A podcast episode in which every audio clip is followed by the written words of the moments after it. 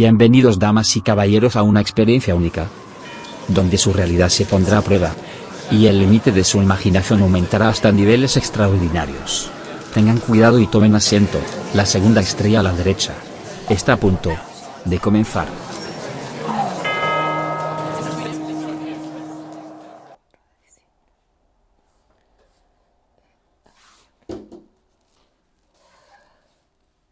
Buenos días, buenas tardes, buenas noches, estimados oyentes. En primer lugar, pediros disculpas porque la semana pasada no pudimos hacer programa por motivos de salud. Eh, actualmente me encuentro en una mm, bronquitis resfriado, mm, llamémoslo como queramos, que prácticamente me ha tenido mm, con mucha tos, sin voz y, poco más. Con todos ustedes, eh, damos pasos una semana más a la segunda estrella a la derecha, con vosotros una servidora, Salud Flores Borja, eh, doctora en estudios filológicos en el área de estudios árabes e islámicos y profesora de la Universidad de Málaga. Y eh, también Javier Antonio Nisaal Ávila, experto en Derecho Algorítmico y licenciado en Derecho y actualmente profesor de, eh, de la UNIR. Muy buenos días, buenas tardes o buenas noches. ¿Qué tal, Javi, la semana? Pues muy bien, la verdad es que muy atareado y, bueno, recuperándonos un poquito, como has dicho tú, de esa de esos días que hemos estado un poquito chungos y, aquí ya para todos nuestros oyentes. Bueno, pues esta semana queríamos hablar de eh, dos hechos eh, significativos lo que es en España. Como, como todos sabréis, nos encontramos en la semana del puente de la Inmaculada pero coinciden con dos fechas clave. Una de ellas es el, 6 de diciembre, que es la Constitución española, eh, que todos los españoles eh, celebramos y, celebramos ese día festivo, 6 de diciembre de 1978.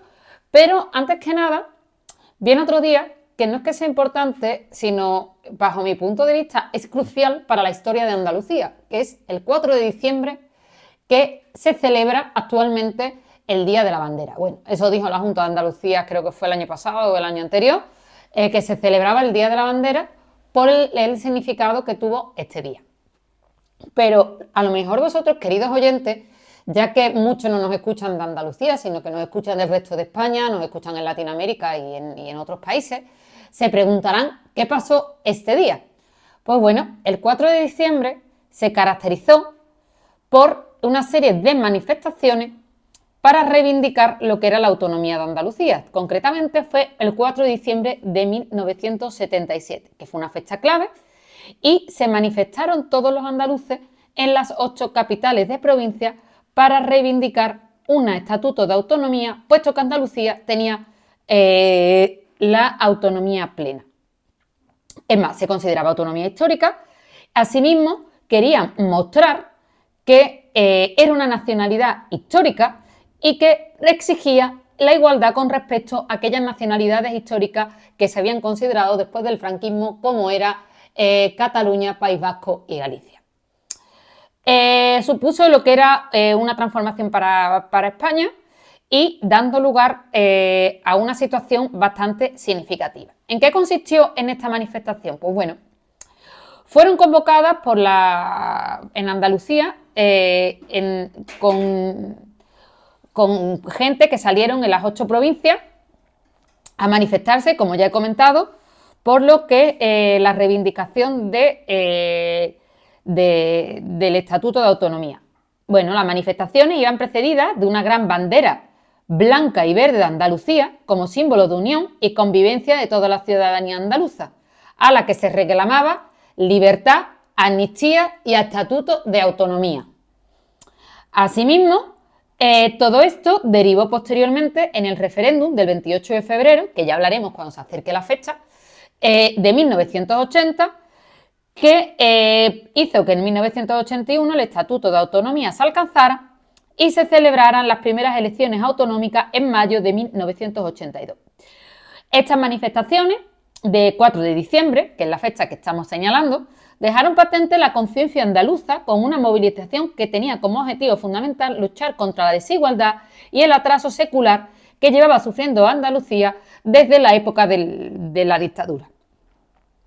El motor de la lucha, por tanto, era la denuncia de la marginación eh, que se haya visto sometida y aspiración que había eh, ninguna comunidad que no tenía ninguna comunidad autónoma.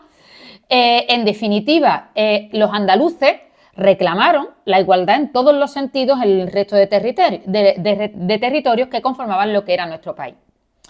Se puede afirmar, por tanto, que representó un punto de inflexión determinante de la vida constitucional, construyendo con seriedad la idea de lo que es una, España eh, plural, que es lo que tenemos hoy en día, y así también esta fecha quedó en el recuerdo de todas las personas que salieron a la calle, puesto que iban familias enteras con sus hijos, eh, enarbolando la bandera de Andalucía protagonizando una lucha pacífica y democrática para construir una Andalucía nueva, buscando que saliera de la marginación, del paro y la pobreza que llevaba sufriendo. Esta fecha, por tanto, eh, fue bastante significativa, pero tuvo un hecho trágico. ¿Cuál fue el hecho trágico? Bueno, el que sea de Andalucía probablemente lo conocerá, y es que eh, el joven trabajador Manuel José García Caparrós eh, perdió, la, perdió, la, vida mostrando ese sentimiento de lucha y esta situación que era lo que se había formado. La muerte de Caparrós fue bastante significativa, todavía se recuerda, y se recuerda eh, en parte eh, porque fue asesinado, por decirlo de alguna manera, y conmocionó a la sociedad andaluza y española, contribuyendo a sensibilizar a la, a la opinión pública para la necesidad de reformar el Estado español para dar respuesta a las demandas de la autonomía y de las nacionalidades y regiones.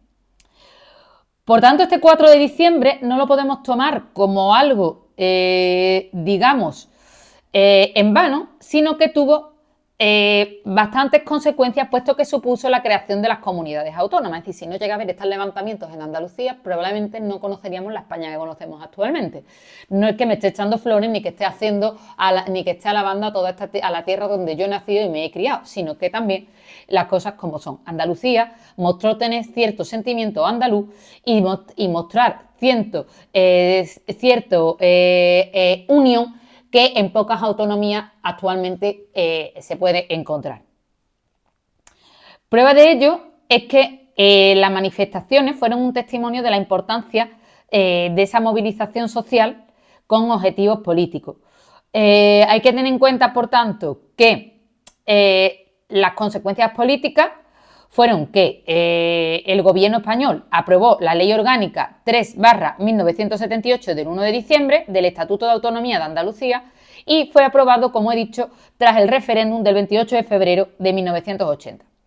Por lo que respecta a las consecuencias sociales, bueno, pues las manifestaciones estas del 4 de diciembre tuvieron un impacto importante en la sociedad andaluza, ya que constituyeron un momento de unidad y movilización de la población andaluza y ayudaron a fortalecer esa identidad andaluza y las manifestaciones también contribuyeron a mejorar las condiciones de vida de la población andaluza y la autonomía permitió que la región de desarrollar sus propias políticas sociales, económicas y educativas. De este modo, eh, como he dicho, eh, se fortalece esa identidad andaluza, surgiendo o resurgiendo el sentimiento eh, de, lo que es el ideal andaluz, en parte promulgado por Blas Infante, que ahora os contaré quién fue Blas Infante, y mejora las condiciones de vida, ya que la autonomía de Andalucía permitió a la, a la región desarrollar sus propias políticas sociales y educativas. También supuso cambios en la cultura política, pues este acontecimiento ayudó a cambiar la cultura política y andaluza y contribuyó a que eh, a, que la, a que la población andaluza se sintiese más empoderada y capaz de influir en la toma de decisiones. En conclusión, el, 4 de diciembre fue un acontecimiento histórico de gran trascendencia para Andalucía, constituyendo un momento de unidad y movilización de la población andaluza y ayudaron a acelerar el proceso de constitución de la comunidad autónoma. Eh, ¿Qué símbolos se adoptaron? Bueno, pues en primer lugar, como he dicho, la bandera, que es el día que se celebra. La bandera verde, blanca y verde. ¿Qué simboliza esta bandera? Pues bueno, la bandera esta verde, blanca y verde tiene el, tiene el siguiente significado. Pues tenemos que remontarnos a lo que es eh, la, Asamblea de Rondas de 1918 y a la figura de Blas Infante. Blas Infante, como todo el mundo sabe en Andalucía, y si no ahora mismo os lo explico por encima, aunque me gustaría hablar más de ello en el día 28 eh, de febrero, eh, Blas Infante fue un notario hablaremos ¿Sí? cuando se acerque la fecha. Haremos un par de programas especiales, uno sobre, os lo adelantamos, uno sobre 28 de febrero exclusivamente y otro sobre Blas Infante y profundizaremos en la figura de Blas Infante, que a lo mejor incluso nos hacen falta varios programas, pero para que la gente, todo el mundo conozca esta gran figura eh, humanista que fue necesaria en Andalucía y en España. Hombre, Blas Infante nace en 1885, fue pensador, político y notario, es considerado padre de la patria andaluza y sus bases se asentaban en la historia del andaluz, hasta tal punto que llegó a proponer la independencia de Andalucía con parte del norte de Marruecos, tenemos que tenerlo en cuenta. Sostiene, por tanto, que el genio andaluz supone la creación de un nuevo mundo árabe, tolerante y libre, y considera al andaluz etapas de libertad y eh, brillantez cultural. Esto así por decirlo de una manera un poco amplia.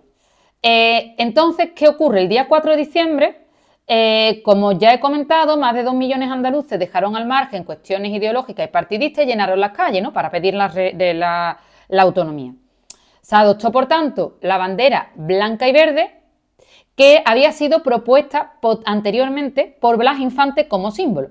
La bandera se conoce como arbonaida, que es un término que en árabe andalusí de albulaida he mirado varias raíces y tiene sentido de tierra, mi tierra, mi tierrecita, mi país, mi territorio, para que os hagáis un sentido de, lo que simbolizaba la, la bandera en sí. Entonces, eh, arbonaida, como se conoce popularmente, eh, un de sus orígenes en Al-Ándalus.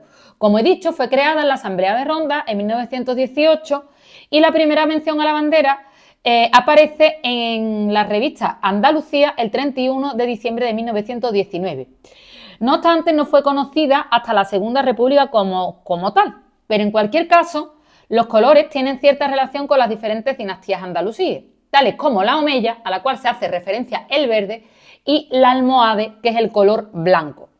Con todo, la arbonaida, nuestra bandera, fue adoptada como símbolo en 1977 y actualmente es el símbolo de autonomía y está recogida dentro del Estatuto de Autonomía. Es más, esa primera bandera se puede visitar en el Museo de Autonomía, donde también se puede ver la clase de Blas Infante, que está en Coria del Río, y si alguien visita Sevilla, pueden coger el autobús y acercarse a, a esto, al Museo de la Autonomía, para poder ver lo que es la primera bandera de, eh, de Andalucía y también saber más sobre el movimiento de estas manifestaciones que tanto supuso y que tanta eh, revolución tuvo. De hecho, como ya he comentado anteriormente, eh, Blas Infante tenía cierta, podríamos llamar cierta obsesión por Al-Ándalus o cierta pasión por lo que era el mundo árabe y Al-Ándalus, cosa que se desconoce hasta tal punto que se marca en el himno, en la frase los andaluces queremos volver a ser lo que fuimos, es decir, hace referencia al esplendor andalusí y al esplendor donde Andalucía era el centro del mundo. Pues no podemos olvidar que Córdoba en el año 929, sí, en pleno siglo X, se autoproclama califa Abderrahman III, teniendo en cuenta lo siguiente, que había tres grandes califatos en el, en el mundo. Teniendo en cuenta esto, Blas Infante también escribió El Ideal Andaluz, que actualmente el libro original, creo recordar, se encuentra en el Parlamento de Andalucía, que cuando llegue el momento, como ya he dicho, también haremos referencia y podéis visitarlo, puesto que el fin de semana antes del, Día de Andalucía, el Parlamento en Sevilla, el Hospital de las Cinco Llagas, tiene eh, visitas guiadas teatralizadas, las cuales os recomendamos que visitéis encarecidamente. El ideal andaluz, por tanto, recoge todo esto que eh, estoy comentando. Es más, eh, hay quien dice que también Blas Infante se convirtió al Islam en, eh, en Ahmad, en un viaje que hace a la visita del Mutamid. Yo esto eh, lo tomaría con pinza, a pesar de que soy arabista, lo tomo con pinzas, no me lo termino de creer, puesto que lo que tenía más que nada era pasión por el mundo árabe y pasión por el andaluz, más que convertirse al Islam. Creo que va más por ahí los tintes. Si es cierto que actualmente, si buscáis información sobre lo que es eh, la arbonaida o buscáis información sobre la bandera, os vais a encontrar una versión muy diferente. ¿Por qué? Porque existe actualmente eh, cierta idea o cierta necesidad de tapar toda esta historia. Lo que sí es verdad que él consideraba que Andalucía era diferente y que el sentimiento andaluz estaba bastante arraigado, cosa que también se reivindicó en las manifestaciones del 4 de diciembre de 1977. Es más, actualmente yo eh, soy de Sevilla, trabajo en Málaga y puedo decir que cuando he tenido que trabajar fuera de Andalucía me he considerado, entre comillas, voy a entrecomillarlo, un poco extranjera. ¿Por qué? Porque me veía totalmente distinta en cuanto a costumbres, relaciones y demás. Sin embargo, yendo eh, a Málaga me encuentro como si estuviera en mi propia casa. ¿Por qué? Porque es Andalucía y tenemos un sentimiento andaluz bastante arraigado, hasta tal punto de que la mayoría o muchos de los andaluces se sienten primero andaluz antes que español. Esto tendríamos que hacer una encuesta para corroborarlo, pero sí es verdad que con muchísima de la gente que me encuentro eh, sí existe ese sentimiento. Por todo ello, creo que el sentimiento de Andalucía y el sentimiento del andaluz debe ser reivindicado eh, encarecidamente dentro de lo que es este, de lo que es este programa eh, o de este podcast. Eh, no podemos olvidar el día 4 de diciembre, ni podemos olvidar tampoco a Caparrós, que fue una situación bastante bastante controvertida, entre otras cosas, puesto que mi generación, yo no, yo no vivía aquel momento, yo soy algo más joven, eh, yo no vivía aquel momento, pero sí me lo han contado, me lo han recalcado mis padres y me lo han ido eh, señalando con el paso de los tiempos. ¿Por qué? Porque fue un día muy importante donde Andalucía se levantó unida y dijo, hasta aquí hemos llegado y nosotros, los andaluces, queremos volver a ser lo que fuimos, tal como dijo Blas Infante. Así pues, eh, llegados a este punto, Javi. Sí. Eh, paso, eh, te paso la palabra para que expliques tú que eres abogado y entiendes más el de leyes que yo. Yo he hecho mi labor humanística y, entre comillas, de arabista, explicando la bandera de Andalucía y explicando los colores de la bandera. Insisto, verde, bella, blanco, almohade. A pesar de todo lo que podamos encontrar, es cierto que Blas Infante los recalcó así, eh, hablaremos más de Blas Infante, ya digo, cuando se acerque el día 28, puesto que todos lo hemos estudiado en el colegio y me gustaría dedicarle ese programa mm, exclusivamente a la figura de Blas Infante. e insisto, yo estuve a punto de hacer eh, una tesis doctoral sobre la independencia de Andalucía con el norte de Marruecos promulgada por Blas Infante. De hecho, ese estatuto de, de ese manifiesto de independencia existe, es decir, eh, a pesar de lo que se dice de Cataluña y demás, que se creen ellos súper independentistas, tenemos que decir que los andaluces también tenemos ese sentimiento bastante forjado y deberíamos reivindicarlo ahora y siempre. Eh, Javi, te cedo la palabra. Eh, sí, muchas gracias. Salud, o, una verdad es que ha sido una exposición muy, una exposición muy interesante y la verdad es que se puede profundizar mucho tal y como hemos comentado y podemos verlo desde muchas Es que Blas Infante es una figura y Andalucía también es una figura significativa. Es que aquí el sentimiento andaluz está muy arraigado. Yo estuve viviendo en Castilla-La Mancha trabajando como profesora en secundaria y ese sentimiento que hay aquí en Andalucía mm, no existe. O yo por lo menos no lo percibí a, los niveles que lo tenemos aquí, ¿eh? Sí, sí, puede ser, o sea, totalmente. O sea, es, es muy diferente y es muy, es muy distinto. Pues ahora eh, os vamos a hablar de la Constitución Española de 1978, puesto que se avecina el día de su celebración, que es el 6 de diciembre, de, 6 de diciembre, por el 6 de diciembre de 1978. Y para ello, primero, eh, para todos aquellos que, tanto españoles como no españoles, todos aquellos que nos escucháis desde otros países, nuestros eh, escuchantes, ¿no? toda nuestra audiencia, os eh, vamos a explicar un poquito la historia de las constituciones españolas, un poquito muy por encima, de forma muy, muy, muy por encima. Y,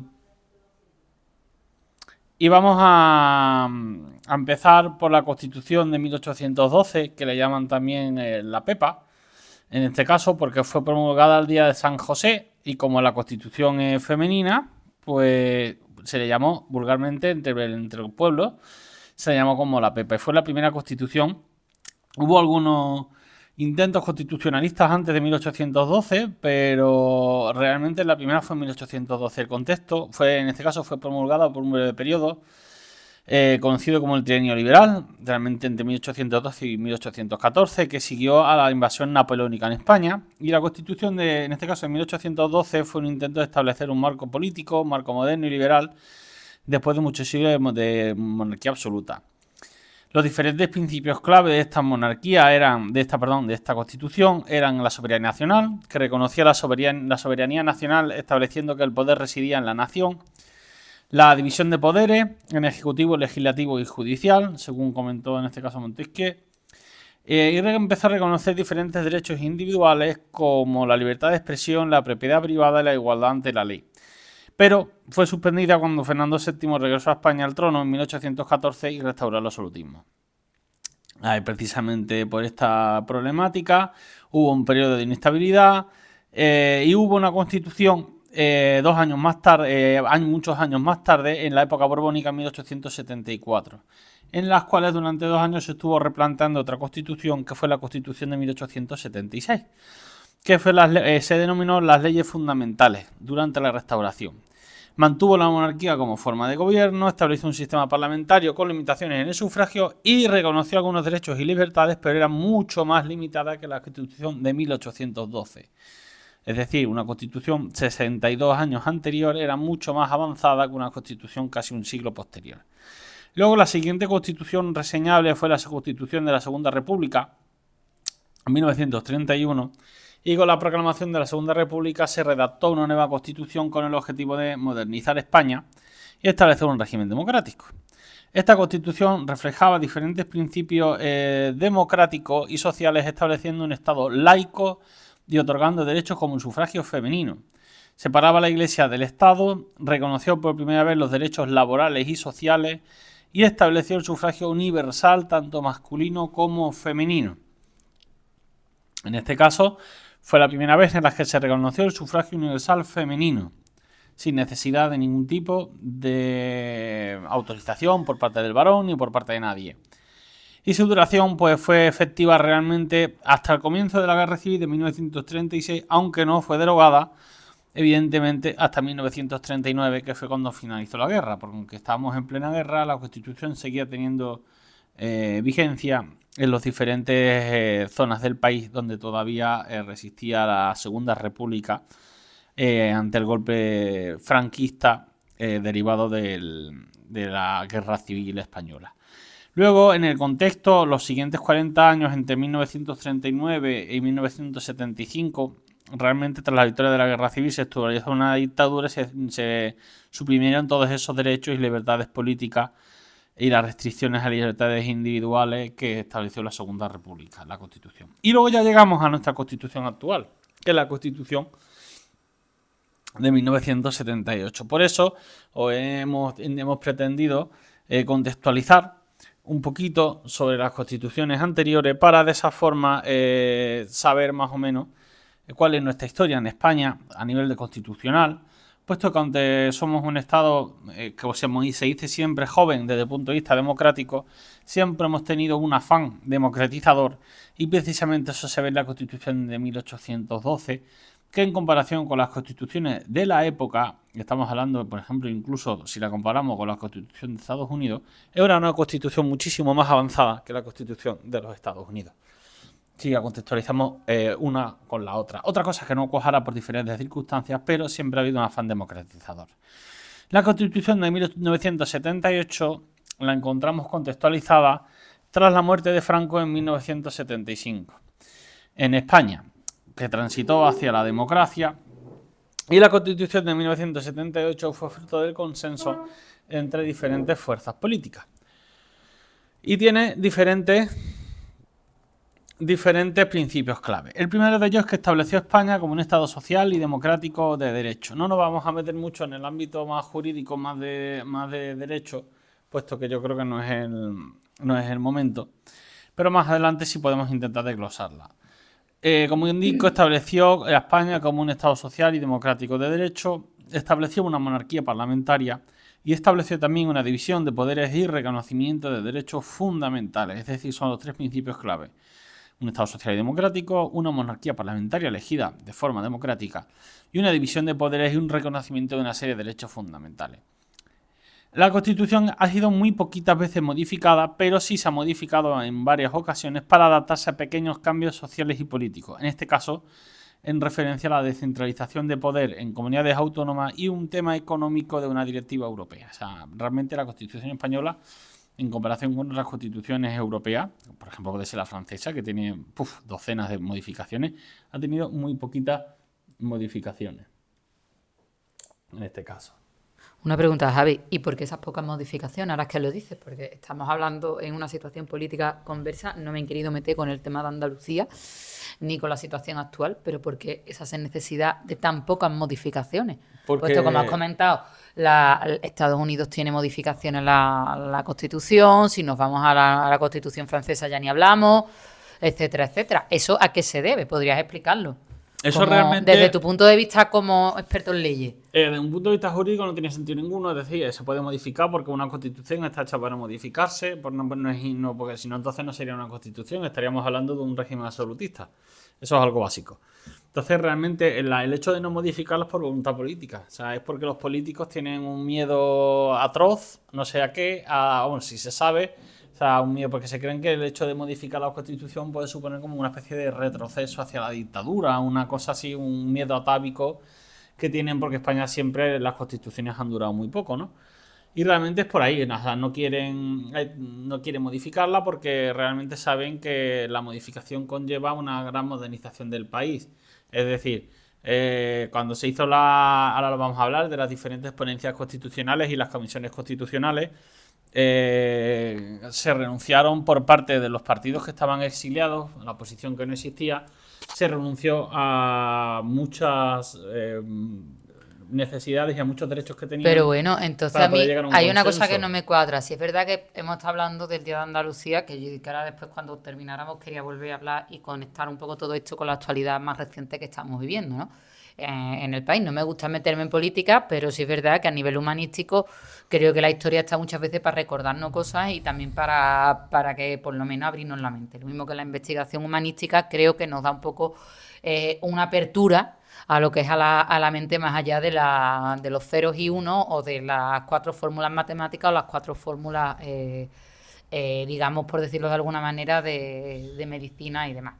Que nos perdonen nuestros compañeros científicos de bata blanca, pero como Sí. yo siempre digo, somos de batas de colores, ¿no? Ahí está. Eh, vamos a ver, se hizo una reforma al Estatuto de Andalucía, creo que fue en el año 2007, si mal no recuerdo, ¿no? Sí. Vamos, lo recuerdo, pero creo que fue la primera vez que yo voté, que tuve mi derecho al voto, fue la reforma del Estatuto andaluz. Entonces, eh, claro, sí, sí, yo puedo reformar un estatuto de autonomía, el cual me beneficia, entre, entre las cosas que se añadía era la posibilidad de que no me borren mi acento, porque aquí en España parece como el acento del andaluz, lo hemos hablado en algún programa, es el, el tonto, ¿vale? El, que, el cateto de turno. Yo no me considero una cateta, ni mucho menos por mi acento. Es más, eh, el humorista Manu Sánchez en, en un programa una vez lo, lo señaló. Se, se habla de el acento andaluz normalmente porque Andalucía ha sido tierra de trabajadores y se la ha considerado como pobre igual a tonto, ¿no? Exacto. Hablando mal y pronto. Entonces, ¿por qué yo no puedo encontrar esa reforma o no podemos llevar a cabo esa reforma en la Constitución? Porque hay muchas cosas que las podríamos reformar y, como bien has dicho, modernizar España en muchos aspectos. Claro, pero el problema del el, el hecho de no reformar viene del origen de, de la Constitución. El origen de la Constitución, los partidos, pues el Partido Comunista y el Partido Socialista, que en esos momentos no se había refundado, se refundó posteriormente a la Constitución, eran partidos eminentemente y de base re- republicana. Entonces, tú, en la primera renuncia que tuvieron que hacer estos partidos en las diferentes comisiones constitucionales, porque había mucha presión de todavía los partidos que habían derivado del régimen, el actual, eh, la- en la Alianza Popular de la época que luego se refundó en el Partido Popular actual, pero cuyo origen es Alianza Popular, que era un, era realmente un partido, el partido del, del, de- del, del- del régimen. Entonces, por intentar llegar a un consenso, la primera renuncia que hicieron fue renunciar a la restauración de la República, que era el régimen democrático antes del golpe, del golpe de Estado que dio Franco. Y luego lo siguiente fue aceptar también a la actual eh, familia Borbón como jefes de Estado, que no tenemos que olvidar que fue el sucesor que estableció el régimen y la dictadura de España, el régimen franquista y su dictadura. Entonces, esos dos pilares, que son los dos pilares que sustentan nuestra actual constitución, el hecho de que quieren entrar en una reforma profunda de la constitución, saben todos los partidos políticos que supone poner encima de la mesa un referéndum de si república o monarquía para evolucionar como, como país. Y entonces por eso no quieren profundizar en un cambio porque saben que todos esos cambios que se hicieron en su origen eran provisionales. Es decir, se hizo una constitución realmente con un régimen provisional para establecer el país, pero, Pero, sabéis bueno, que acabaría actualmente la monarquía, quitando que a la monarquía hay que hacerle una reforma de, de cabo a rabo, ¿vale? Eh, como digo yo, el, el jefe del Estado, el, el actual rey, el rey Felipe VI, precisamente es una persona que está formada y yo creo que si se presenta un referéndum habría mucha gente eh, que acabaría hasta votándolo. A Puede ver, que sí. Lo único que pasa es que eso sí, nos daría ventaja porque quitaríamos a todo, a todo lo que tiene alrededor, que creo que eso a lo mejor lo que habría que hacer, quitar lo que tiene alrededor, puesto que si tenemos en cuenta la clase política que tenemos actualmente, virgencita que me quede como estoy, como se dice popularmente, porque vamos a ver, mm, es que si es que yo no me quiero imaginar ninguno de los políticos que tenemos de jefe de Estado con las luces que tienen todos ellos, ¿eh? independientemente del color que sea, ¿eh? Mm, no me voy a referir ni, ni a uno, ni a otro, ni derecha, ni izquierda, ni mucho menos. Como siempre he dicho, todo esto es apolítico. eh, aquí cada uno puede tener sus ideas, que cada uno piense y juzgue lo que quiera. Pero hablando mal y pronto, mm, vamos a ser realistas que dentro de lo que cabe, eh, a la vez de- a, la, a- la hora de hablar de acciones diplomáticas, yo creo que está mucho más formado el rey, que por lo menos nos habla idiomas, no es que aquí nos exigen a todos idiomas, pero ahora los presi- distintos presidentes y distintos políticos, bueno, Pedro Sánchez es el primero que habla inglés, ¿no?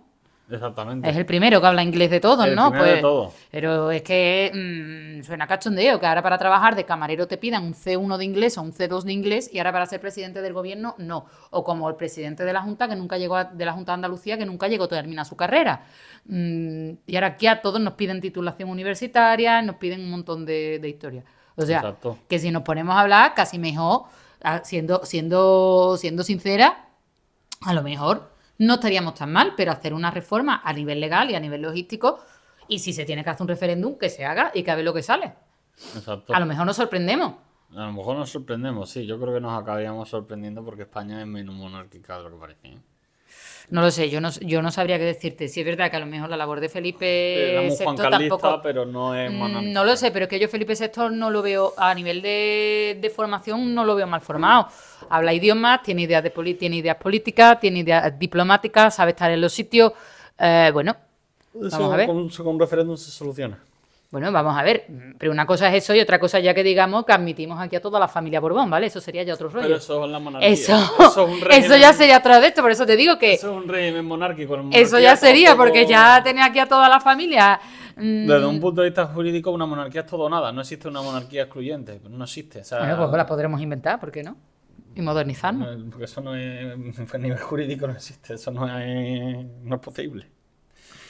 Luego tenemos. eh, mm, miramos los antecedentes. Nos encontramos que el primer antecedente, evidentemente, de la Constitución de 78 la muerte de Franco.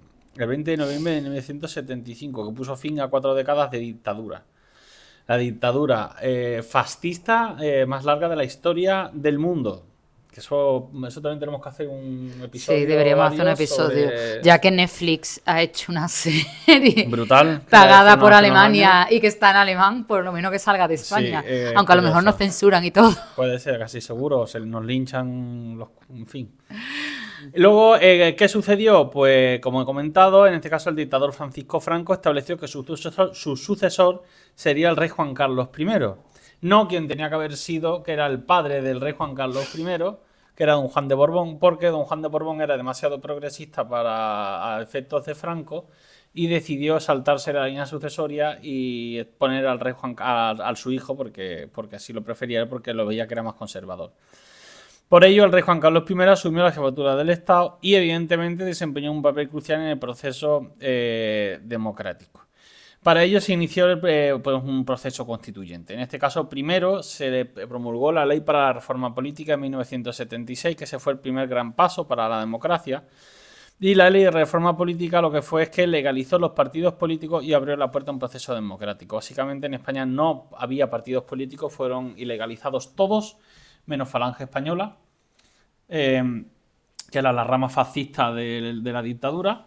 Digo rama fascista porque era un partido que ellos, indicaban que era abiertamente fascista y colaboraron en su momento eh, directamente con Hitler. O sea, que no es decir que algo es algo objetivo, que no es algo que nos estemos inventando, sea una suposición. Entonces, como se legalizaron todos los partidos políticos en España y tuvieron que irse todos al exilio, es decir, todos, todos sin excepción, evidentemente, para iniciar una reforma política y un proceso constituyente, lo primero era restaurar pues, los diferentes partidos en el momento congelados que se quedaron en su momento en 1939. Partido Comunista, en fin, un, partido, un montón de partidos que luego, según se promulgó la ley de reforma política, se fueron refundando y re- regenerando en nuevos partidos para poder presentarse a las elecciones generales de 1977, las primeras en 40 años. Estas elecciones dieron lugar a un Congreso de los Diputados muy diverso, con una gran pluralidad política emergente, o sea, mucho peor de lo que tenemos ahora. Es decir, entonces sí que era muy difícil eh, generar y crear gobierno. Con En- una diferencia, perdóname Javi, que se ponían de acuerdo y no se, encar- y no se, y no se entretenían a, a calentar a la sociedad para generar el odio que están generando ahora, por decirlo de alguna manera. Exactamente. Estamos hablando que el Partido Comunista se puso de acuerdo con la parte más conservadora del país. Ojo, Carrillo, que no estamos hablando precisamente, y la pasionaria, que creo que llegó a venir y todo, ¿no? Exactamente, Carrillo que llegó a ser eh, ministro en la Segunda República. Entonces, eh, derivado de todo ello, se crearon las ponencias constitucionales en el Congreso de los Diputados, donde se formaron ponencias constitucionales para debatir y redactar la futura Constitución. Y así, eh, estas ponencias, que luego explicaremos de forma más, más profunda, tenían diferentes, estaban compuestas por diferentes fuerzas políticas y participaron en este proceso buscando consensos y acuerdos. Luego nos encontramos ya con la elaboración y el contenido de la Constitución. En este caso, la Comisión Constitucional, que fue entre 1977 y 1978, realmente se redactó de forma express y muy rápida, es decir, fue una Constitución un poquito express. Aunque veremos que fue, había muchos temas complejos. La comisión fue creada para coordinar los trabajos de las ponencias y elaborar el texto constitucional. Y luego hubo una serie de principios básicos. Los constituyentes acordaron principios fundamentales, en este caso, como son eh, la monarquía parlamentaria, la división de poderes, la descentralización en comunidades autónomas y el reconocimiento de derechos y libertades. A lo largo de las discusiones se alcanzaron áreas clave, pero también hubo muchos desacuerdos, especialmente en cuestiones territoriales relacionadas con la autonomía de las regiones, como comentaba Salvo hace un rato con el tema de las eh, comunidades históricas. Por eso tenemos que hacer un, trabajo especial con Blas Infante, puesto que Andalucía eh, no era técnicamente comunidad histórica, porque en la Segunda República las comunidades históricas eran eh, Cataluña, Galicia y País Vasco, porque fueron las tres primeras que consiguieron este estatuto de autonomía. Y en la de Andalucía estaba ya en trámites parlamentarios en el Congreso de los Diputados su estatuto de autonomía, pero con el estallido del golpe de Estado No se llegó a conseguir. del general Franco no se llegó a conseguir, pero sí estaba redactada, aprobada por el Parlamento andaluz y estaba ya pendiente Sí, de esa pero aprobación sí es cierto que a pesar de que era una autonomía, reclamación como una efectivamente, sí es la 4 de cierto, y yo quiero recalcar ahora que se está hablando tanto en los medios de la independencia de Cataluña, de romper España y demás, que Andalucía en su momento intentó independizarse. Ojo, estamos hablando de que Blas Infante decía que teníamos más similitud con parte del norte de Marruecos Y es verdad. y yo creo que es verdad, porque yo estoy en Marruecos y hay momentos en los que en algo tan básico como es la gastronomía y la comida, Sí. teníamos más similitudes mm, que en el resto de España. Y de hecho, yo lo he dicho, yo actualmente trabajo en Málaga, yo soy de Sevilla y yo no, no me noto, por decirlo de alguna manera, extranjera, no me noto extraña, nadie me mira raro. Sin embargo, a pesar de que estamos hablando de que el dialecto andaluz es muy amplio, que la Andalucía oriental tiene un habla y la Andalucía occidental tiene otra, y si nos metemos por provincia, ya paga y vámonos. Pero sí es verdad que a mí nadie me ve rara por hablar ni nada por el estilo. Todo el mundo me ubica y me, y me acogen, por decirlo de alguna manera. Sin embargo, cuando tuve que trabajar en Toledo, en Castilla-La Mancha, se reían de mi acento. Ojo, eso no me ha pasado en Málaga, a pesar de que el acento en Málaga es un poco diferente. A lo mejor la persona que me esté escuchando eh, y no sea de Andalucía no lo va a entender. Pero ya digo, y también he estado en Cádiz, que también varía mucho, y puedo decir que también me he sentido acogida. Y en Granada, lo mismo, también me sentí acogida y también me sentí eh, arropada por la gente en general. Sin embargo, yo en Toledo preguntaba en la calle para ir a un sitio y la gente, la palabra favorita era, ah, pues no lo sé, ah, pues no lo sé. Y a lo mejor lo tenía enfrente, ¿sabes? Mm, y en Andalucía nos falta llevarnos, llevar a la gente al sitio, ¿no? Por decirlo de alguna manera. Exactamente. Entonces, eh, esa misma situación la podemos encontrar en Marruecos. Como tú preguntes una dirección, también te llevan al sitio, Exacto. por ponerlo de alguna manera.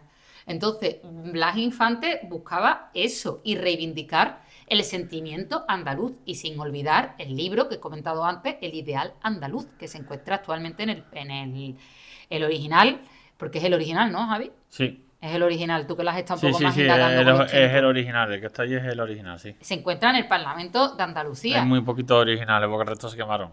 Sí, se quemaron y luego lo que a mí me llama mucho la atención en España actualmente es la, la idea de quitar lo, lo andalusí, ¿vale? Por decir el origen árabe o me gusta llamarlo andalusí, no me gusta llamarlo de otra, de otra manera, de lo que es asociado a, a Blas Infante. Cuando si entras en la casa o alguna vez tenéis la oportunidad, ya lo he dicho en el Museo de la Autonomía, tenéis oportunidad de entrar la, la casa no es que sea, no es que tenga orígenes de al-Ándalus, es que prácticamente parece que estás entrando en una casa de origen, no lo sé, con llenos de elementos árabes, llenos de más detallados, llenos de lámparas, es que es una maravilla. Sí. Entonces ahí nos da clave de que verdaderamente era eh, Blas Infante lo que verdaderamente buscaba. Lo que pasa es que existe esa manía de, de borrar todo rastro del, de árabe. De hecho, te habla mm, la bandera blanca y verde es como el verde de los olivos, lo llego a hablar, y la isla blanco que simboliza la paz, la esperanza. Bueno, vamos a relajarnos. Eh, ¿Qué simbolizaba? ¿Qué era lo que buscaba? Porque lo de los lo de los almohades de los está documentado, que lo dijo el propio Blas Infante, que no lo dijo nadie que se lo hubiera inventado. Exacto. Entonces, Claro, sí es verdad que queremos ser más explícitos, pero es verdad, como se celebra esta semana también el Día de la Bandera, creo que escuchar el Día de la Bandera y escuchar el origen de la bandera y el análisis del- de la Sí. bandera de Andalucía es necesario. Sí, sí, sí, muy necesario. Por eso mm, Andalucía fue un poco la que puso punto y aparte en decir, España no puede ser, España no es una sola cosa, España es plural. Es decir, y de hecho yo digo que sí, que somos plurales, que nosotros no tenemos nada que ver aquí en Andalucía, que te digo yo, con Cataluña, ni con los vascos, ni con los gallegos, ni con los madrileños, ni siquiera. No sé esa idea que se ha surgido ahora de España una. Mi bandera, con todo el cariño del mundo, para mí es la blanca y verde. Exactamente. La mía la catalana y la europea, en fin, cada uno tenemos un sentimiento. Sí, porque el caso de Javi, yo aquí estoy hablando de los catalanes, que mm, me puede decir, Sí, nos sí, podría hablar un poco porque también él es, Sí, él es de origen catalán. sería más bien para otro, Para otro tema, otro pero El 6 de diciembre de 1978, de ahí la conmemoración del 6 de diciembre como Día de la Constitución, se sometió a referéndum para su ratificación por el pueblo de España y, con una participación bastante alta, el 88% de los votaron votaron que sí a la nueva Constitución, la cual fue promulgada oficialmente, es decir, eh, eh, censurada, decir censurada a un nivel técnico significa que se firmó por el rey el 27 de diciembre de 1978 por el rey Juan Carlos I. Eh, como he comentado antes, para explicar un poquito más a fondo, de un punto de vista histórico, legal, eh, los diferentes desafíos que supusieron la Constitución española, os voy a explicar, vamos a explicar un poquito las diferentes ponencias constitucionales que hubo. Para la elaboración de la Constitución se establecieron diferentes ponencias constitucionales, es decir, se troceó la, eh, la forma de redactar la Constitución en diferentes trocitos y especializándose. Hubo una ponencia de derechos y libertades que se, ce- que se centró en la sección de derechos fundamentales y libertades públicas, que es, una- es la, la estructura básica de la Constitución. Aportó por libertad de expresión, derecho a la vida, igualdad ante la ley y otros derechos civiles y políticos. Es decir, esta fue la menos problemática de todas. Luego hubo eh, la ponencia de régimen económico y social, que estaba enfocada en establecer los principios fundamentales de la economía y política social del país, el derecho a la propiedad, la planificación económica, seguridad social, los temas económicos.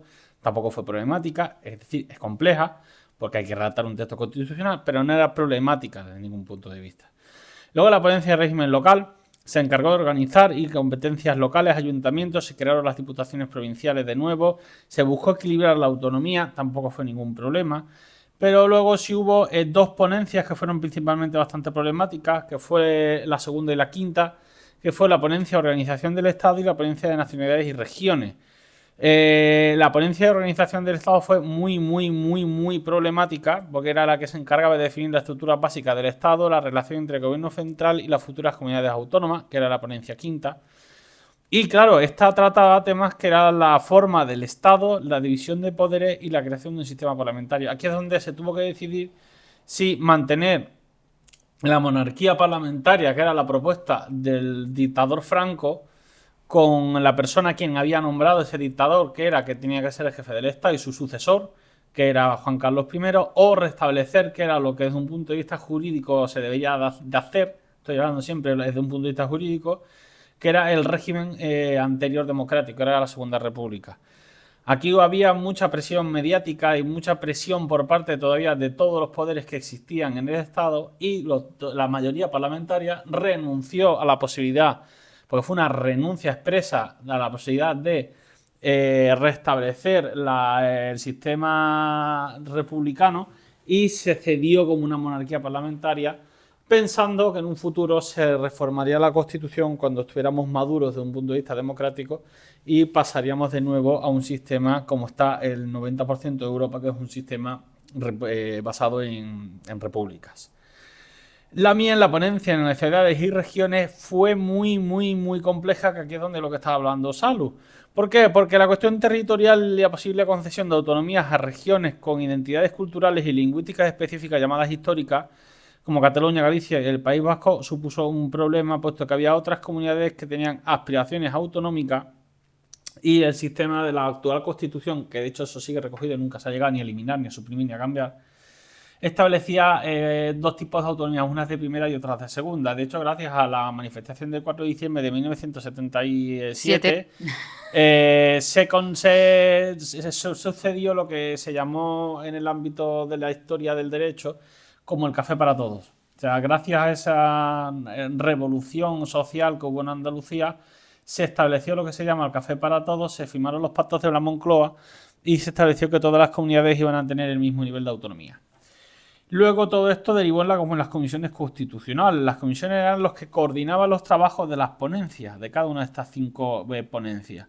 Estaban compuestas por representantes de los diferentes partidos políticos y su presidenta fue eh, la presidencia de Torcuato Fernández Miranda, que fue realmente una figura clave de la transición. Y su papel era coordinar los trabajos de las ponencias y asegurar la coherencia del texto constitucional, que no era eh, poco.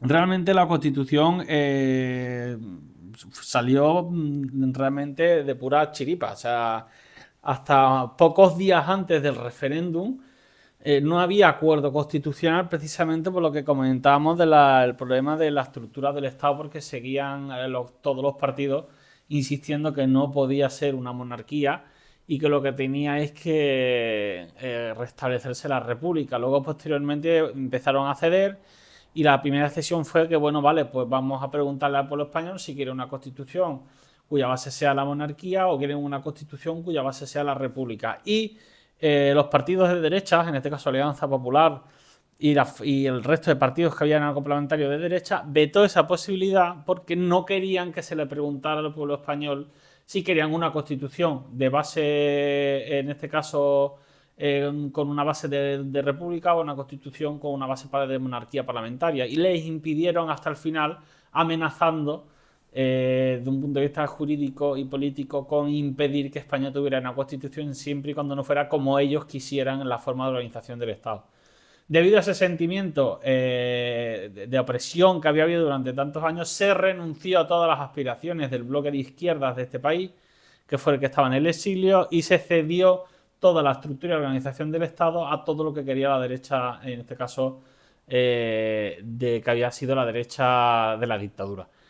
Y al final, in extremis, renunciaron a todas sus posibilidades la izquierda y, se estructuró como actualmente se encuentra el Estado. Siempre comento con esa firme intención de que en un futuro, cuando maduráramos como país, acabaríamos eh, haciendo modificaciones y caminando hacia un Estado federal eh, con una base eh, bueno, en fin, una base republicana como está eh, federal y federalista, como está Alemania, como está Italia, como está Alemania, Francia, como está, en fin, tantos y tantos y tantos y tantos países, Portugal y tantos países que tenemos. De hecho, hubiese sido, yo no lo hubiera visto tan descalabrado, porque volvemos a lo mismo.